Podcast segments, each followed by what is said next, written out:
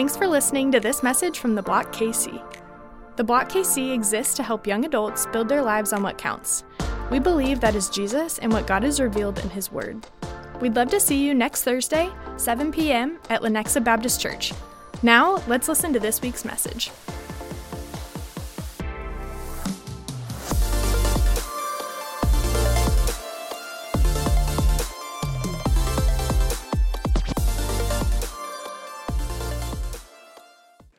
Up, Block KC? If you have a copy of God's Word, why don't you find the book of Genesis, chapter 1 is where we're going to start out uh, tonight, or actually Genesis chapter 2. So, Genesis, if you're new to the Bible, you've come on a good night because Genesis is at the top of the list on your phone, or it's at the very beginning if you've got the real book with you. Genesis chapter 2 is where we're going to begin tonight.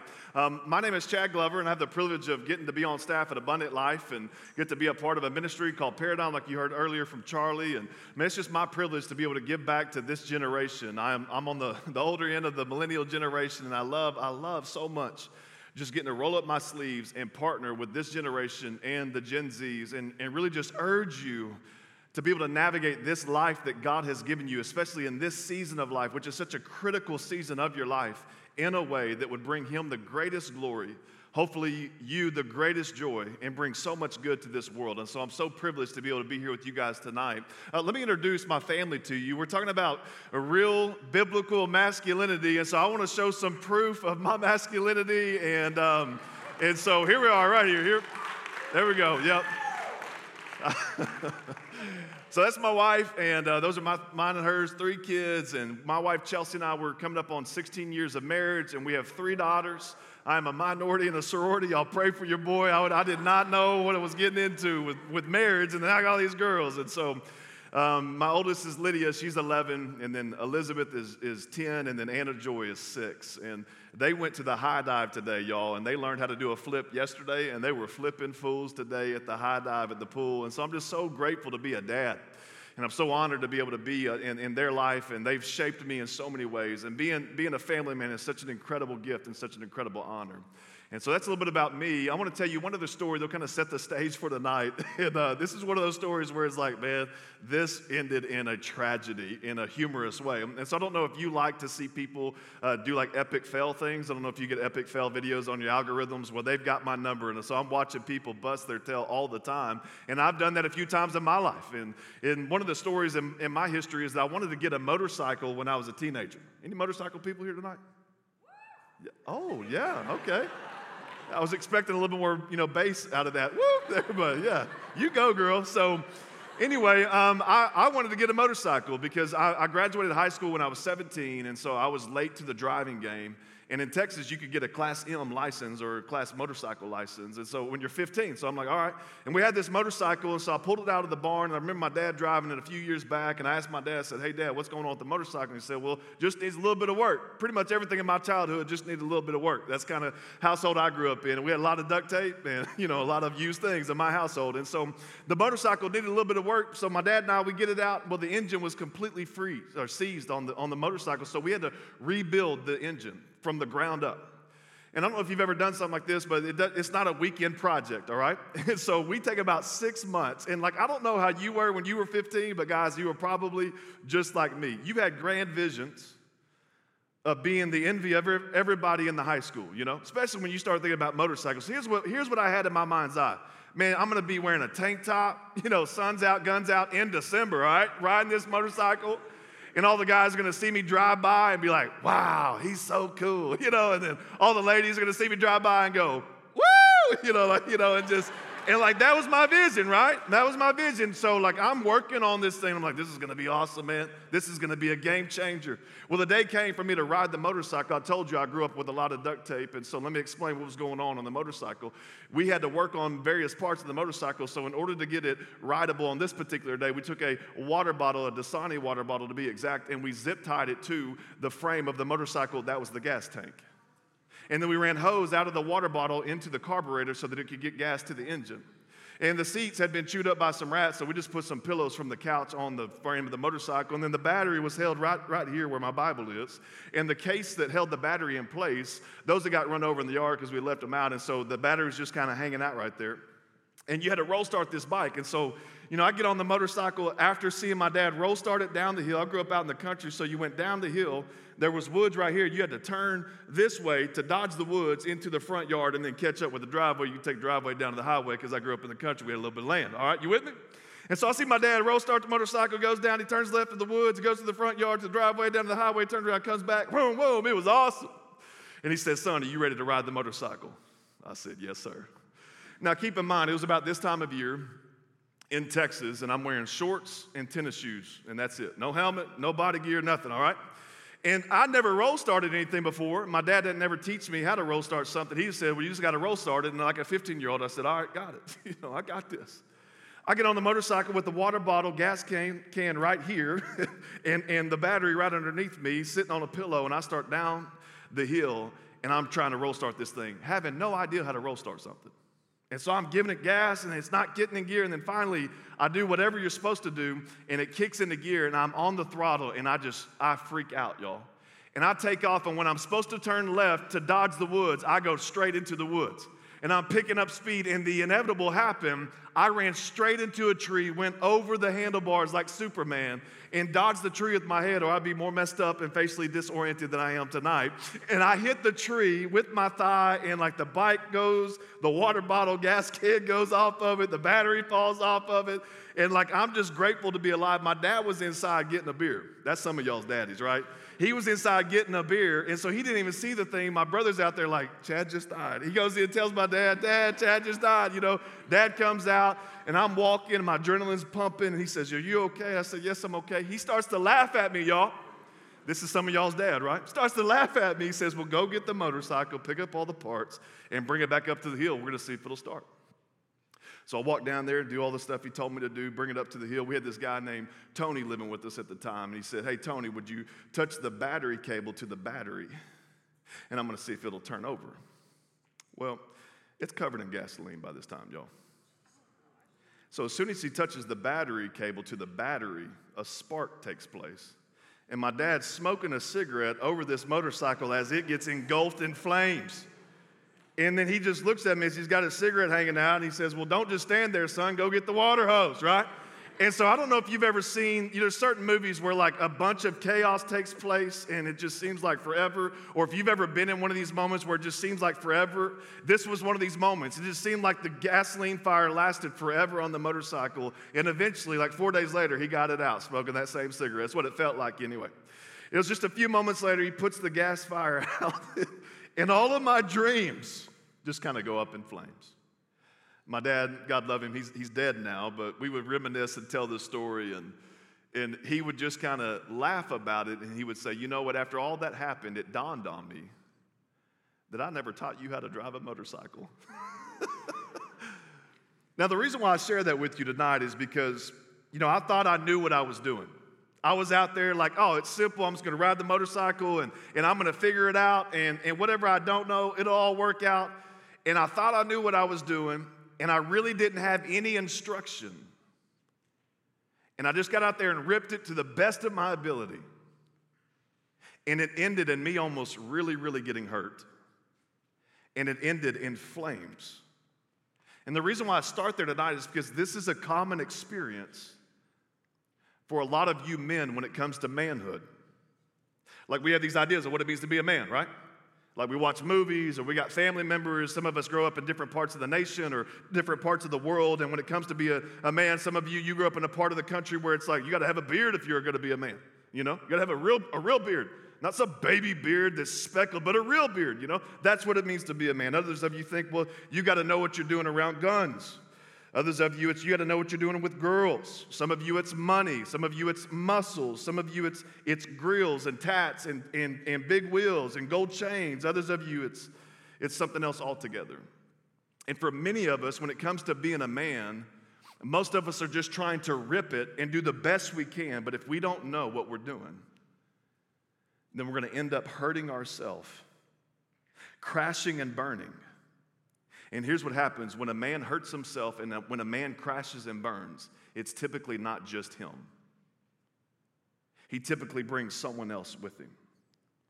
And for most of us men, the reason why we don't know the way of manhood, the reason why we don't know, what the, know the way of biblical manhood, is because no one ever showed us. And so now we come in here tonight and, and we're all in adult bodies you know, and, and most of you, you, you have to shave, you know, and, and you got a real job and, and you've got a car, you, and you're, you're an adult male, but many of you don't know what it means to be a biblical man. And so you're in this adult body, but you're just a boy that can shave because you don't know the direction because no one showed you. And I think that most men are here tonight trying to do the best job you can do. And tonight we're going to look at some things that are going to show us the way of biblical manhood. And this is my story, y'all. When I grew up, I grew up in a household, my dad was not a godly man at all. He was a good man that worked hard, tried to do us right, but he was not a godly man. And the pressure of life eventually caused him to cave in. It was Mother's Day when I was 12 years old. Some of y'all have a story just like this. You woke up just a normal day. For me, it was Mother's Day, 12 years old. My mom and my two brothers, they were already at church. My dad woke me up. Apparently, I slept in. He said, Son, you need to get ready. I'm going to drop you off at church. And his bags were packed. My dad traveled the world. He worked in shipyards and in oil fields, and so it wasn't uncommon for him to be abroad from time to time, but he wasn't supposed to go anywhere. And that day, I saw something for the first time in my life. I saw my roughneck, shipyard working daddy with nine fingers that worked hard his whole life. I saw him begin to weep. And I was like, What's going on? He said, Son, get ready for church. I said, Well, where are you going? He said, Your mother doesn't want me here anymore. I'm leaving. Get ready for church. And I don't know what transpired after that. You know, 12 years old. Y'all, y'all I mean, y'all been through something like this where it just seems like the fog of life and like what's going on. And, and I remember getting myself ready and just kind of just sucking in all of my emotions. That's what guys do a lot of times. And my dad drops me off at the church of, a, of, a, of the curb of a big church, much like this one. I don't think he says, I love you. He didn't give me a hug. He didn't shake my hand. I just let myself out of the door, shut the door, and then he drove off and went out across the state to West Texas. And I walk upstairs and see my mom. And, and as soon as I see my mom, I just start crying. And so when it came to seeing a man who locks it in when it gets difficult, I saw my dad run. And so here's what I did I start running to sports. I did what a lot of y'all do. Like if dads can't be the picture of masculinity, well, I need, I need a picture of masculinity. So I start running to sports and looking to coaches to give me what it means to be a man. And I learned some good things through sports. I learned some good things through the teachers that I had in my life. But listen, it wasn't until I became a young adult that I began to learn the way of God. And it wasn't until I was a young adult that I was ready to receive the way of biblical masculinity. And when I was about 20 years old, man, God, He changed my life, y'all. He, he moved in, broke me over my, He broke me of my sin. And he showed me grace and mercy and forgiveness. we're going to talk about that more tonight. But he gave me a new heart. And I began to search his word and begin to discover the way of biblical masculinity. And tonight, we're going to talk about what it means to be God's man. We're going to talk about real biblical manhood. If you're taking notes, men, I hope that you are, because hopefully you've come in here tonight to learn some things. I'm going to give you some things that, men, you need to aim your life towards. These are the, these are the areas you need to be running towards. And then, ladies, I've got three little girls. I'm constantly talking to them about the type of man that they should allow pursue them. And I'm constantly trying to model for them the type of man that they should allow pursue them. And so, ladies, you've come in here tonight. This one's for the fellas. And I'm going to preach a little bit harder than I would normally because sometimes that's how I like to be spoke to, and sometimes that's how I need to be spoke to. But, ladies, this will be something that you can have your crosshairs set on, and you don't settle for any other man than a man that's marked by these things that we're going to talk about tonight. Amen? And so, men, I need you to listen up, take some notes. She's watching, okay? So prove to her that you're trying to get better, all right? and then, ladies, I need you uh, to begin to put all the men that you have on your dating app right now through this grid, all right? So don't go out with them. Don't go out with them. If you're taking notes now, I've titled this simply God's Man. God's Man. I'm going to call you men to walk in the way of biblical manhood tonight. I'm going to talk about the waywardness of men. And before we leave tonight, I'm going to talk about the way back to God.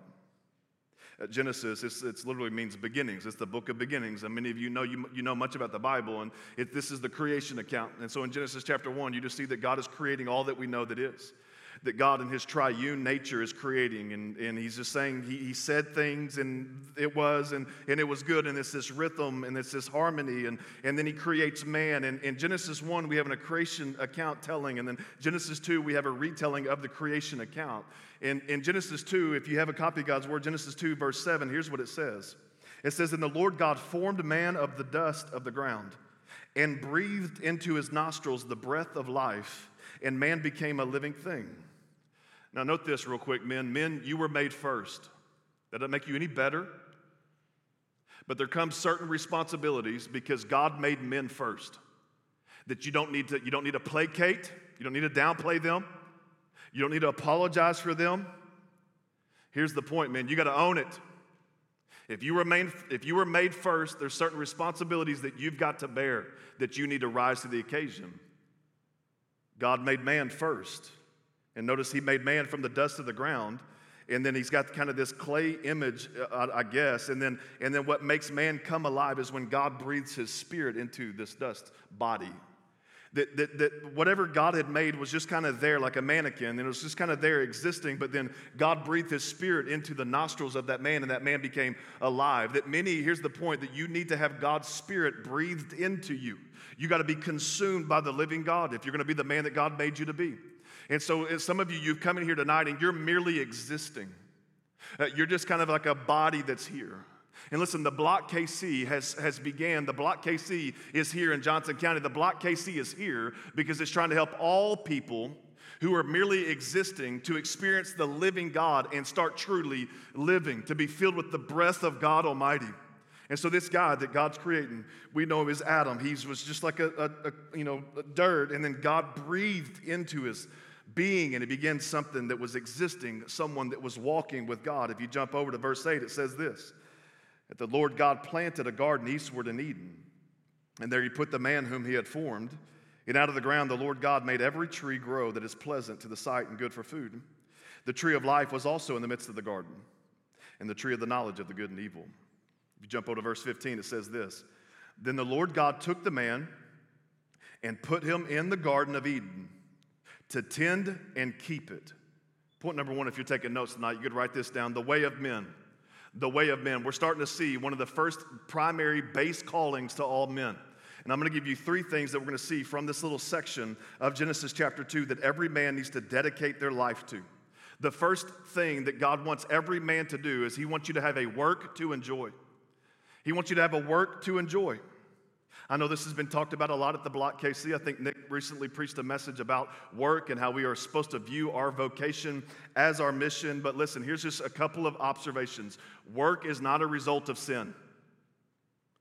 Think about this God, He went to work six days and He rested a seventh. If God went to work, then what God is portraying about Himself is that there is something divine about work that every man needs to have work that he is committed to. I would contend that you need work just as much as you need food, that you need work just as much as you need water. I would contend that you need work more than you need sex, men. Work is as it is as natural, it is as normal, it is as base to the human experience as anything. You are created to have a work to enjoy that God, He calls you to tend and, and to keep. That's what He's saying to Adam. I need you to tend and to keep. These two words, tend and keep, when you do a little bit of a word study, you'll find that tend, it literally can be translated serve. That your job, your work is meant to serve society. The reason why we have a society that is as great as it is, I know that America has some problems, but it's still a pretty great nation to live in. And the reason why we have a society that is as great as it is is because there's an army of men that serve every day to make the thing flow the way it's supposed to flow. And men, you are a part of that army. So rise up and work. Uh, this word keep, it can literally mean protect. Protect. Men, you're the protectors of society. Not that women can't stand and defend. I'm not saying anything about that. This isn't to down anything, ladies, on you. You're awesome. And we talked about you last week. And I could say a ton more about you, trust me. But men, you are called to protect. There's going to be a time in your life where you're going to have to take a stand and you're to have to stand up for what is right. There's going to be a time in your life, and, and, it may be at a school board meeting, it may be going to war, or it may be somewhere in, in between those two things. But men, you protect. That's why there's certain things, men, you should be walking on the outside of the sidewalk when you're walking a young lady down the street. Uh, you, should be, you should be holding open the door. All of these things are serving and protecting. These are chivalrous things. We need to reclaim some of those things as men. We're called to work, and our work should be serving. Our work should be protecting. It should be benefiting society. And one final thing, just on this one section, is that one of God's greatest invitations to you men is your vocation. Is your vocation. And so here's a quick question, quick question, guys. Do you always complain about your job? Is, is work just, oh my gosh, I just, oh, blah, blah, blah. Get over it, okay? God made you to work. Sometimes my wife, she's just, she knows this too well, okay? And I'll just tell her, like, hey, babe, I think, I think I'm just gonna go in late today. She's like, going late? What are you, why are you gonna go in late? You're a man, you need to go to work. That's what she tells me, you know? I'm like, I'm just getting tired. She's like, oh, I'm so sorry. You're a man, go to work, you know? She didn't cut me any slack. And I need a woman like that in my life. So, women, you need to know what men are supposed to be doing so that you can hold them accountable from time to time. And so, men, you're called to go to work. And a mark of biblical masculinity is that you run towards work, not away from it. We pick up in verse 16, and the word of God just goes on. It says this And the Lord God commanded the man, saying, Of every tree of the garden you may freely eat. I love that. Look at all these trees you can freely eat from. He says, But of the tree of the knowledge of good and evil you shall not eat. For in the day that you eat of it, here's the warning, you shall surely die. We're talking about the way of men tonight. We're, here at Block KC. We've come here so that we can learn the way of biblical masculinity. This is how you're going to become God's man. You're going to have a work to do. The second thing is you're going to have a will to obey. A will to obey. God has Adam. You get the picture, right? It's just Adam and God, and they're in this garden, and God says, Hey, man, this is awesome. And he's like, Yeah, this is awesome. And uh, he says, Man, look at all these trees. You can freely eat of all these trees, but I got just here, here's the Bible. The Bible on a fortune cookie. All right, Bible could have been contained on a tweet. All right, so like Bible is just a little bit. All right, and so like the one memory verse that you got to get, there's that one tree, just don't eat of it, because if you do, you'll die. And I'm sure Adam just looks at God, however this works, and he says, Yes, sir, got it. That if you're going to be a godly man, you have to have a will to obey. So, what are the things that God has told men to do? What are the things as, that we can come in here collectively as men that God has called us to do? Well, here's one thing God's called you to do He's called you to know Him. Like Adam walked with God. How amazing is that? That there are some things that uh, if you want to obey God, will seek Him. Listen, you cannot, this may sound so rudimentary, you cannot be God's man without a relationship with God. And I think so many of us will come to a place like this to try to get some tips and tricks on how to be a better, good guy. When the whole goal of all of, this, of all of this is so that we would know God and we would walk deeply with Him. That would solve so many of our issues and so many of our wrecks in life and so many of the flames that are going up on our motorcycle, so to speak, is that we just commit to know God. So, men, you lead the way in knowing God. A healthy sign of a church is that you can hear the men singing, all right? Raise up a song and raise up a war battle cry for Christ's sake and raise up a, a, a song and lead and know God. Don't let the women outpace you. But sadly, y'all do, ladies. And praise God for godly women. But men, it's time for us to keep up. The second thing that you need to do is you need to work hard. We've already talked about that. Don't complain about how hard your job is, especially not to a woman, because she'll tell you you're a man. You need to work, all right? The second thing, what are the things that God's told me to do? Uh, here's number three cultivate where you are. Again, God put Adam in the garden and he said, make the wilderness look like the garden. So here's a question, men. It, are the places that your foot steps in, are the places that you reside in, are the places that you go to, are you cultivating the wilderness around you to look like a garden? Are you, are you making where you walk a better place? And if you want to be God's man, if you want to obey God, you got to know Him, you got to work hard, but then you got to cultivate the environment around you. What does this look like? It looks like you being kind to the people around you. It looks like you bringing optimism instead of pessimism. It, it looks like you bringing, you bringing joy instead of cynicism. It, it looks like you bringing encouragement instead of sarcasm. It looks like you bringing protection instead of danger. You cultivate the area around you. And then here's the last thing what are you supposed to do if you want to will to obey? You got to freely eat. Freely eat. God, again, God puts Adam in the garden and says, Man, of all the trees, you freely eat of those things. So, guys, like, like here's what's so lame to me. When I meet a Christian man that's no fun, I'm like, bro, you don't know God. Like, you need to have some fun. It's okay to compete, it's okay to go out to the lake. If you're here and you're the pyromaniac dude that's wanting to fire off a bunch of fireworks, go for it, man. Of all the trees, freely eat. You know what I'm saying? I mean, there are certain things that we should do as men, Christian men, that should just, like the world should be looking at us going, man, I've gotta become a Christian because those guys make it look so awesome, you know? I remember when I first started following Jesus, I was in college and I, and I had some buddies of mine, and we all started following Jesus at the same time. And, and we consistently got accused of being intoxicated. And we, we never drank. We were all teetoters, man. We, my dad was alcoholic. My best friend's mom was alcoholic. We didn't touch it. But we had so much fun that people thought we were just, we were drunker than a Cooter Brown, you know?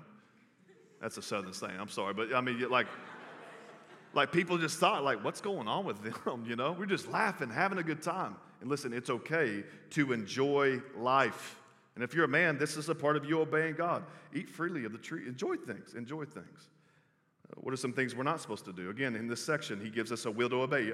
He says, Adam, do these things, but then he says, don't do these things. And here's, here's kind of an overarching thing don't eat of the things that bring death. Don't eat of the things that bring death. What are the things that bring death? Let me give you a few things. They're kind of in, in uh, opposite of what we talked about. One thing that brings death is apathy towards God brings death. I told you a part of being a biblical man is that you know God. Well, the opposite of that is that you're just apathetic towards God. Apathy towards God, it brings death. Laziness brings death. If you don't work, if you don't have a job, that means that you're lazy. That doesn't mean that you're entrepreneurial and you're trying to figure it out. You're lazy. Get a job while you're trying to figure it out. The next thing that you need to avoid is, is corrupting where you are. Many of you, eh, you want to be a biblical man, you cultivate the ground where you are instead of corrupting the ground where you are. And then the last thing that you need to avoid, men, is the tendency to freely sin. The tendency to freely sin.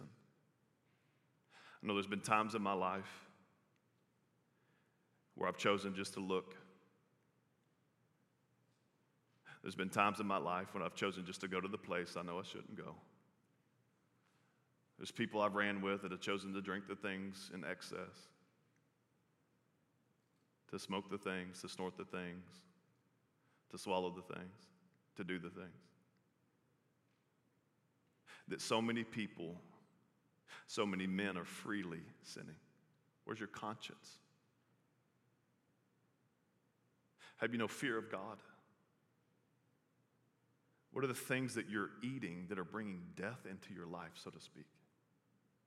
And if you're going to be God's man, you got to have a will to obey. You got to want to obey.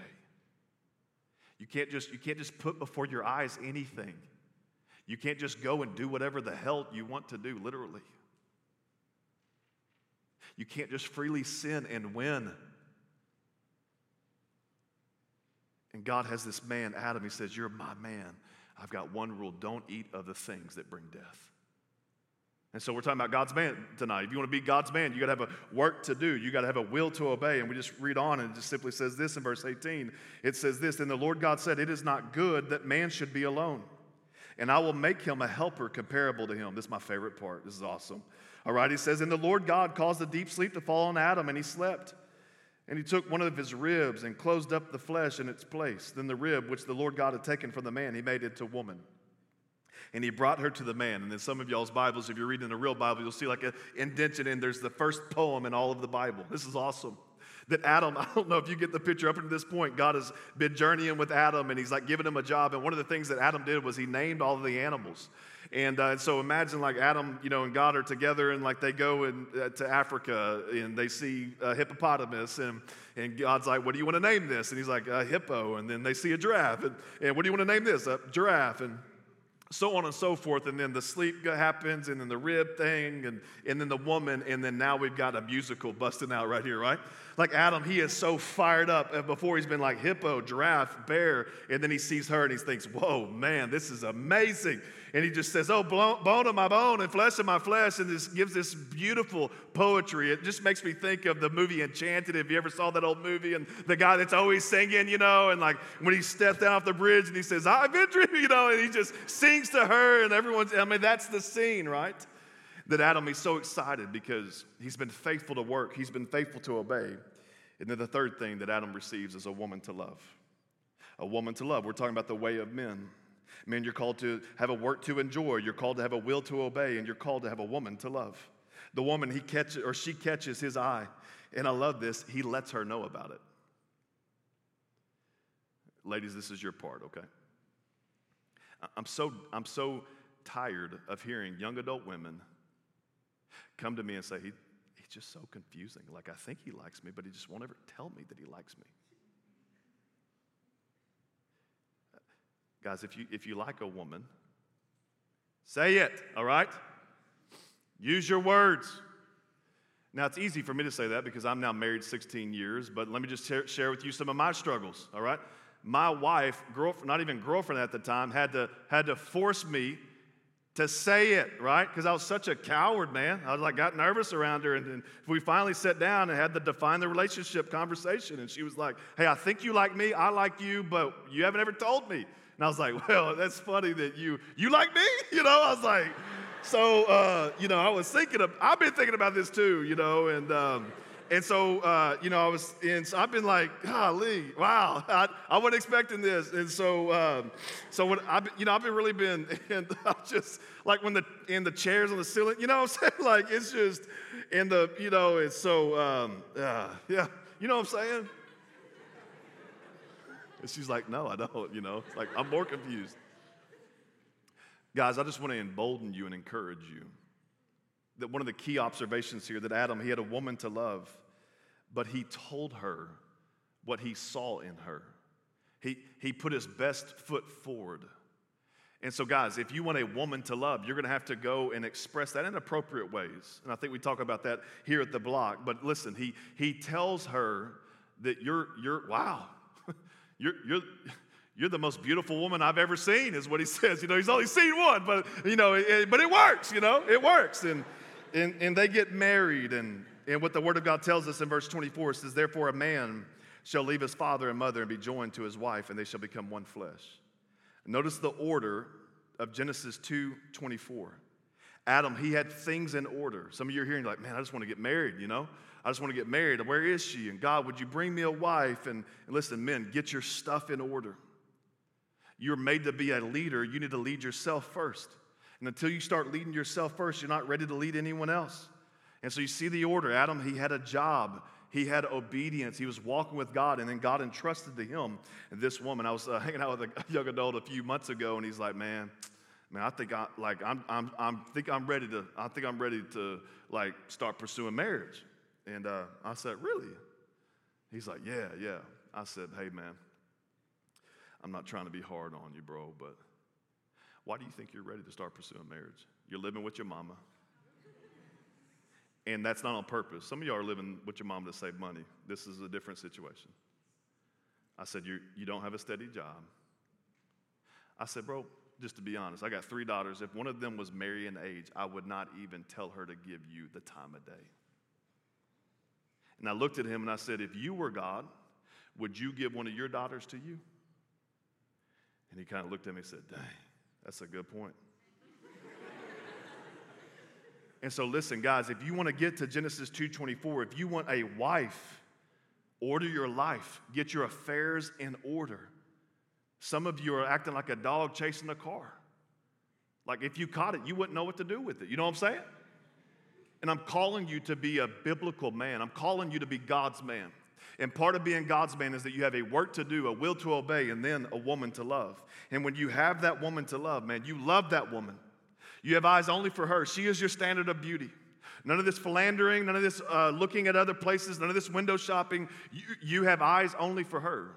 And you choose a woman to love, and then you love the choice that you made. And I love this, the conclusion of this in verse 25. They were both were naked, the man and his wife, and they were not ashamed. I love this because this is the first stab at the Bible trying to tell us that sex was God's ideal, that God wants you to have shameless sex. They get married and then they're naked and they're unashamed. And so often in our culture, we get this backwards. We get naked and we, and we do sexual things and then we get married and there's so much shame. And this is the conclusion of some of the greatest verses of the Bible. But then what happens, a lot of you know what happens. We go from paradise to Paradise Lost.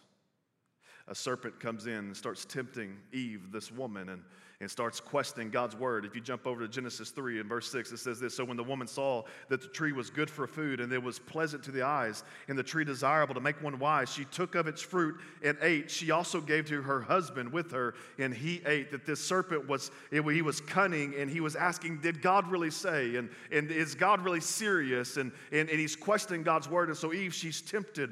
She takes of this food, she takes of this tree, and she eats. Now, I think a lot of times in church circles, men will kind of they'll kind of rib their rib, so to speak. They'll kind of elbow the girl and see, like, see, you're the reason why we're in all of this problem, you know. But fellas, let me just make an observation. It says right here that she ate of it, and then the, the last sentence, she also gave to her husband with her, and he ate. Listen, Adam was right there. Adam was right there neglecting his responsibility. He should have gone out and got a shovel. And he should have cut the head of the snake off, right? He should have, he should, he should have said, what, what, did that, what did that serpent snake say? What did he say? It, where, where's he at? Let me, let me just crush his head. But instead he said, what did he say? Well, let's give it a try. And instead of defending and protecting and tending and keeping, he was passive. Point number two, if you're taking notes, you could write this down the waywardness of man. The waywardness of men. The number one sin for men is passivity. The number one sin for men is passivity.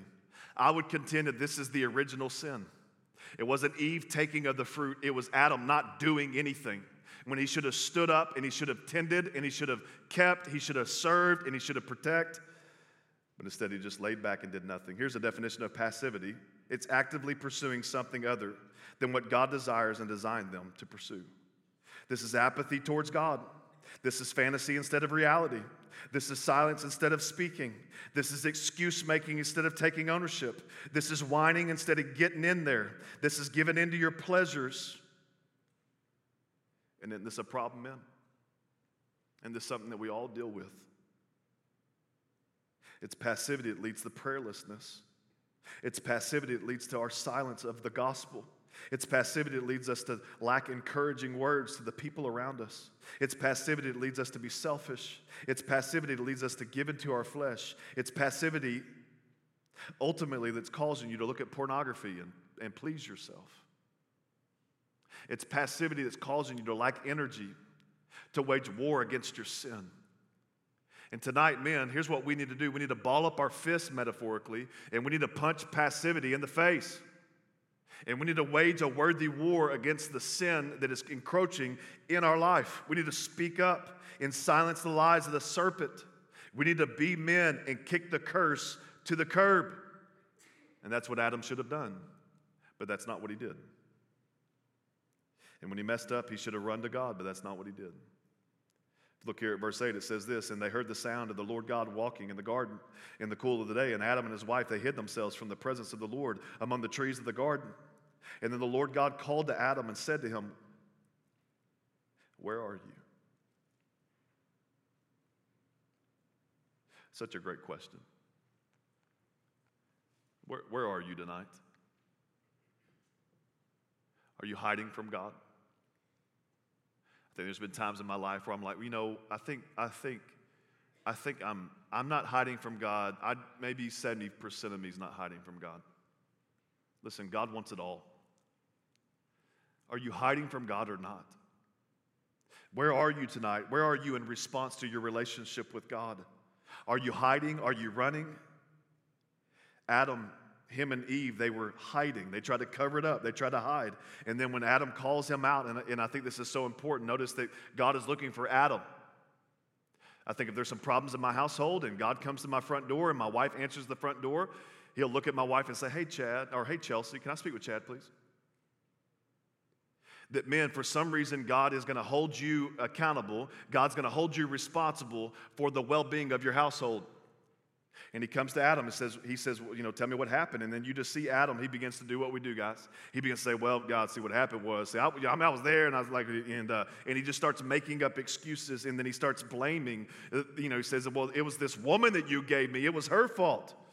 And then, then he goes to Eve, and the woman's like, Well, it's the serpent that you gave me. And, and, and, and they start blame shifting, and it's not my fault, and, and none of them are owning it. And all that we know, and everything that was created, began to unravel because of their sin. That, men, the way that we order our life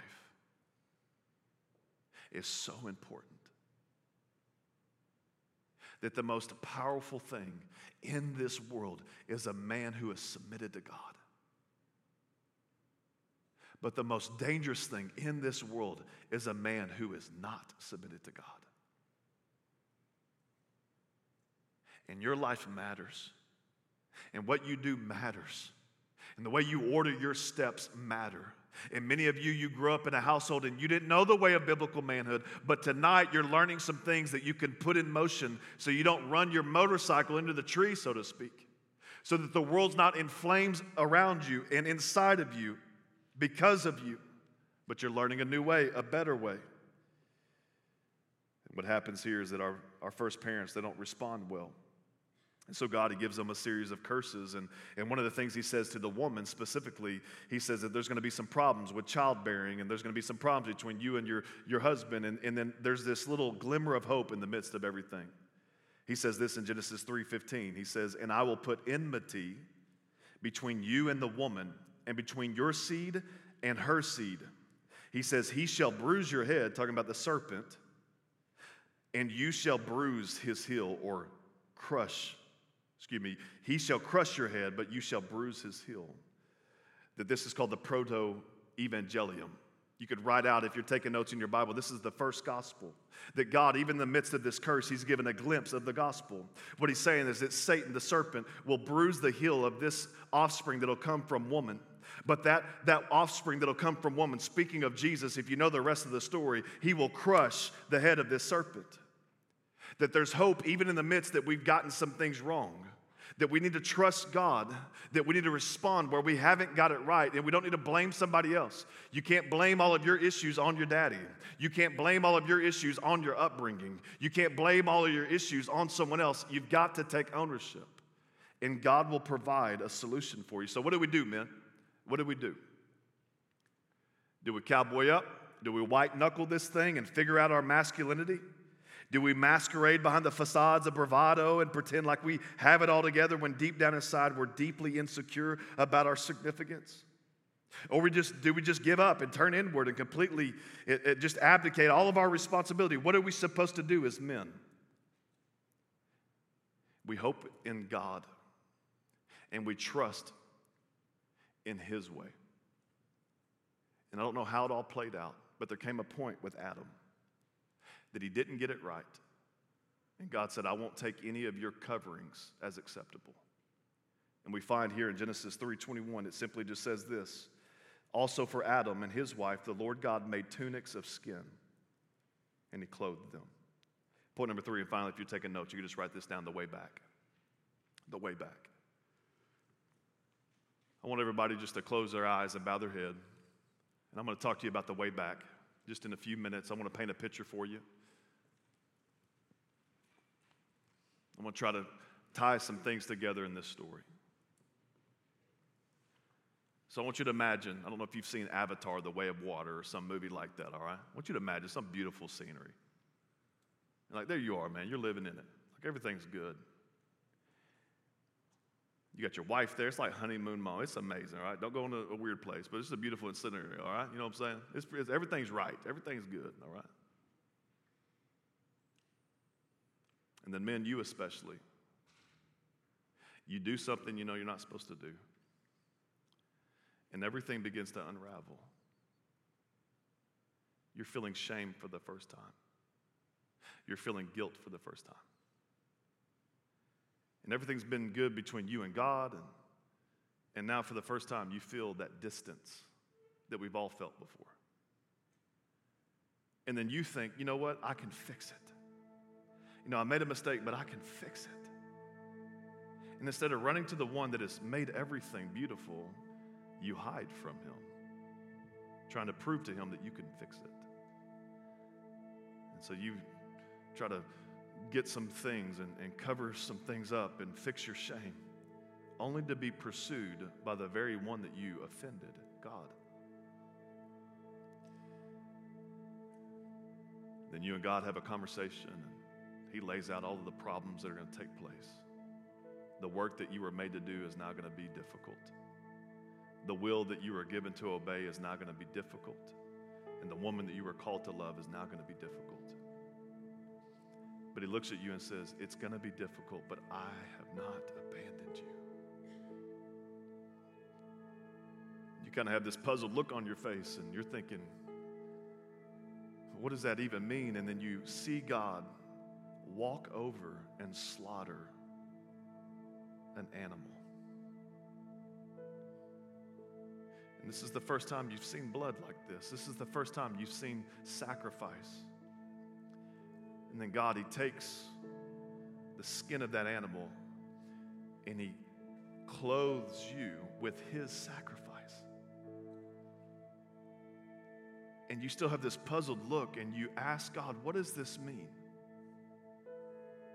And God looks at you and He says, Because of what you've done, something innocent had to die. And the only way back the only way that you can be the man or the person that I made you to be is that something innocent had to die.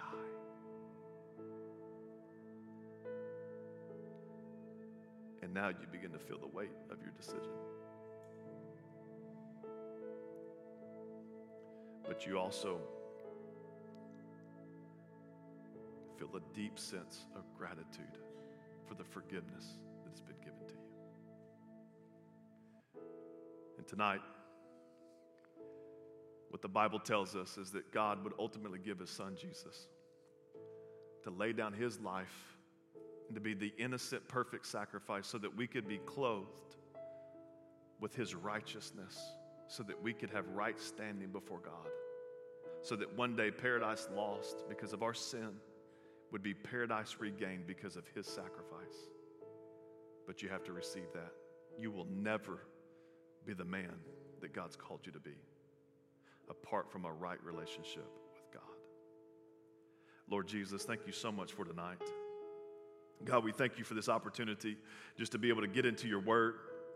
God, I thank you for this opportunity to be able to scratch the surface of biblical masculinity. i will be the first one to confess I haven't gotten it right. There's been so many times where I, I've known what you're supposed to do, and I've just I, I just wrecked. God, thank you for your grace and for your mercy and your forgiveness. God, for the men here, I pray that you would raise up an army. I pray that you would raise up godly men that would push back passivity in their life, that they would lead courageously, that they would, they would think long term over short term, that they would, they would reject the passivity in their life, that they would expect a greater reward. God, that they would be the, the, the beacons of hope, that they would be the, the, those that protect and serve in society. God, I pray that the, the men in this room, they'd be the best employees in the, in the nation. God, they, they would be the, the, the best at what they do. God, the men in this room, that they would be able to tell themselves no, and they would be able to avoid the places that are going to bring death, and that they would be able to tell you yes. And God, I pray that you would cross their paths with godly women if you see fit that they would pursue them. They would use their words. They would say, I think you're pretty. and that you would have her say thanks. And then ultimately they get married and have babies. And God, you would just help them to have a woman to love.